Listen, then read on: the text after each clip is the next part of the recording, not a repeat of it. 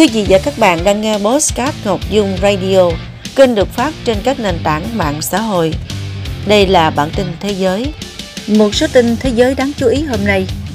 Campuchia ghi nhận ca thứ hai mắc cúm da cầm ở người trong năm 2024. Bangladesh ghi nhận ca tử vong đầu tiên do virus Nipah. Nông dân Đức biểu tình gây áp tắc cảng biển lớn nhất nước. Tòa án Hồng Kông phán quyết thanh lý tài sản của tập đoàn Evergrande. Tàu du lịch lớn nhất thế giới ra khơi gây lo ngại về khí thải metan. Ấn tượng triển lãm đèn lồng và điêu khắc băng Trung Quốc tại Na Uy. Sau đây là phần nội dung chi tiết.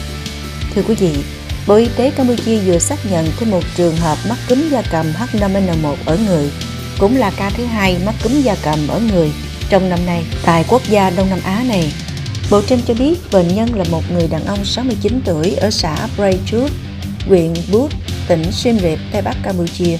Gia đình nạn nhân có đàn gà nuôi khoảng 50 đến 60 con và liên tục có nhiều gà chết trong hai tuần qua.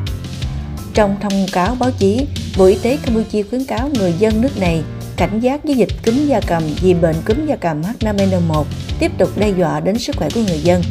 Bộ cũng lưu ý những người bị sốt, ho, sổ mũi, khó thở và có tiền sử tiếp xúc với gà dịch bị ốm hoặc chết trong vòng 14 ngày trước khi xuất hiện triệu chứng không nên đến các nơi tập trung đông người và tìm đến cơ sở y tế gần nhất để được tư vấn và điều trị kịp thời.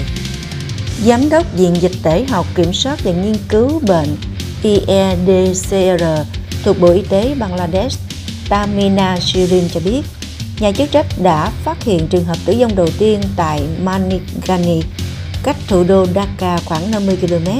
Nạn nhân đã tử vong sau khi uống nhựa trà là. Kết quả xét nghiệm cho thấy mẫu bệnh phẩm dương tính với virus Nipah. Trước đó, Bộ Y tế đã cảnh báo người dân không nên ăn trái cây bị chim hoặc dơi ăn một phần hay uống nước ép trà là thô. Virus Nipah lây sang người qua tiếp xúc với dịch thể của dơi, lợn hoặc những người mắc bệnh. Các bệnh này lần đầu tiên được phát hiện vào năm 1999 trong một đợt bùng phát ảnh hưởng đến nông dân và những người đã tiếp xúc với lợn ở Malaysia. Kể từ đó, virus Nipah đã gây ra các đợt dịch tại Bangladesh, Ấn Độ và Singapore, cướp đi sinh mạng của hơn 160 người ở Bangladesh. Ngày 29 tháng 1, hàng trăm nông dân Đức đã lái máy kéo tới chặn lối ra vào các cảng trọng yếu tại nước này, tiếp tục bày tỏ phản đối kế hoạch của chính phủ về việc cắt giảm trợ cấp nông nghiệp. Khoảng 100 máy kéo đã xếp hàng dài trên các tuyến đường chính dẫn đến cảng Hamburg, gây ách tắc và cản trở việc ra vào cảng biển lớn nhất nước Đức, đồng thời là một trong những điểm vận chuyển container quốc tế tấp nập nhất tại châu Âu. Các cảng nhỏ khác dọc theo bờ biển phía bắc của Đức là Wilhelmshaven và Bremerhaven cũng chịu cảnh tương tự. Hiện các cơ quan chức năng sở tại đang đàm phán với đại diện các hộ nông dân nhằm tạo điều kiện thuận lợi cho việc tiếp cận khu vực bến cảng.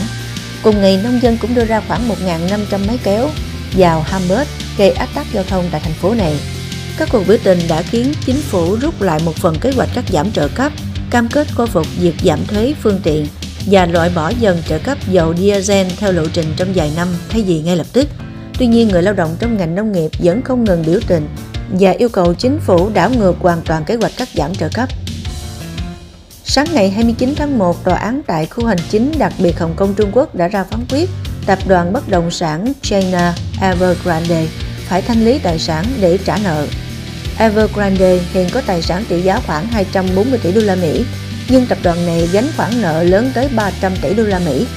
Năm 2021, Evergrande đã trở thành công ty bất động sản mắc nợ nhiều nhất thế giới và vụ dở nợ của tập đoàn này đã trở thành trường hợp điển hình về cuộc khủng hoảng tại thị trường bất động sản Trung Quốc, đồng thời làm dấy lên lo ngại về hiệu ứng lây lan trong lĩnh vực bất động sản cả trong và ngoài nước.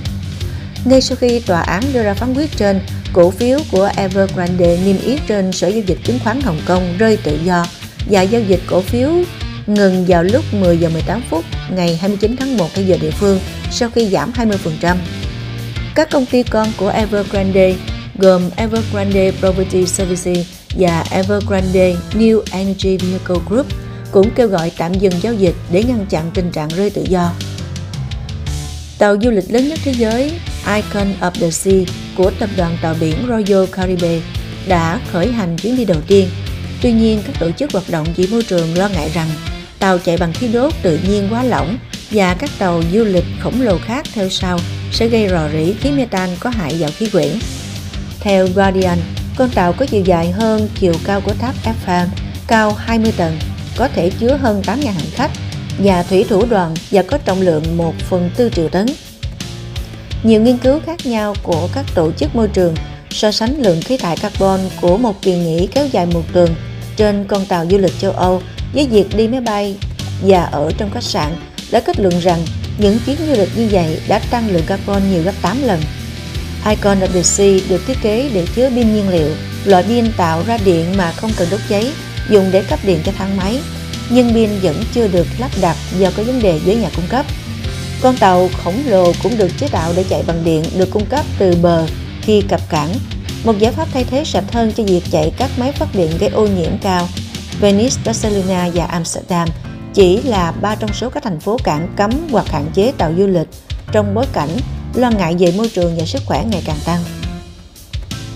Triển lãm trưng bày các tác phẩm đèn lồng và điêu khắc trên băng của Trung Quốc đã khai mạc tại thủ đô Oslo của Na Uy ngày 28 tháng 1, thu hút rất đông du khách đến trải nghiệm văn hóa đất nước Á Đông giữa bối cảnh xứ sở Bắc Âu kỳ vĩ. Triển lãm với tên gọi Xin chào Trung Quốc là nơi giới thiệu tài năng nghệ thuật của các nghệ sĩ điêu khắc trên băng đến từ Cát Nhị Tân, thủ phủ của tỉnh Hắc Long Giang, Đông Bắc Trung Quốc, cũng như tay nghề làm đàn lồng của các nghệ nhân thuộc thành phố Tự Cống, tỉnh Tứ Xuyên, Tây Nam. Sự kiện do Bộ Văn hóa và Du lịch Trung Quốc phối hợp tổ chức với Đại sứ quán nước này tại Na Uy diễn ra tại quảng trường trung tâm ở thủ đô Oslo, John Stockgate và kéo dài đến hết ngày 14 tháng 2. Sự kiện được coi là lời chúc mừng năm mới 2024 và mời người dân Na Uy đến thăm Trung Quốc, đồng thời được mong đợi sẽ góp phần tăng cường liên kết du lịch và văn hóa giữa hai nước.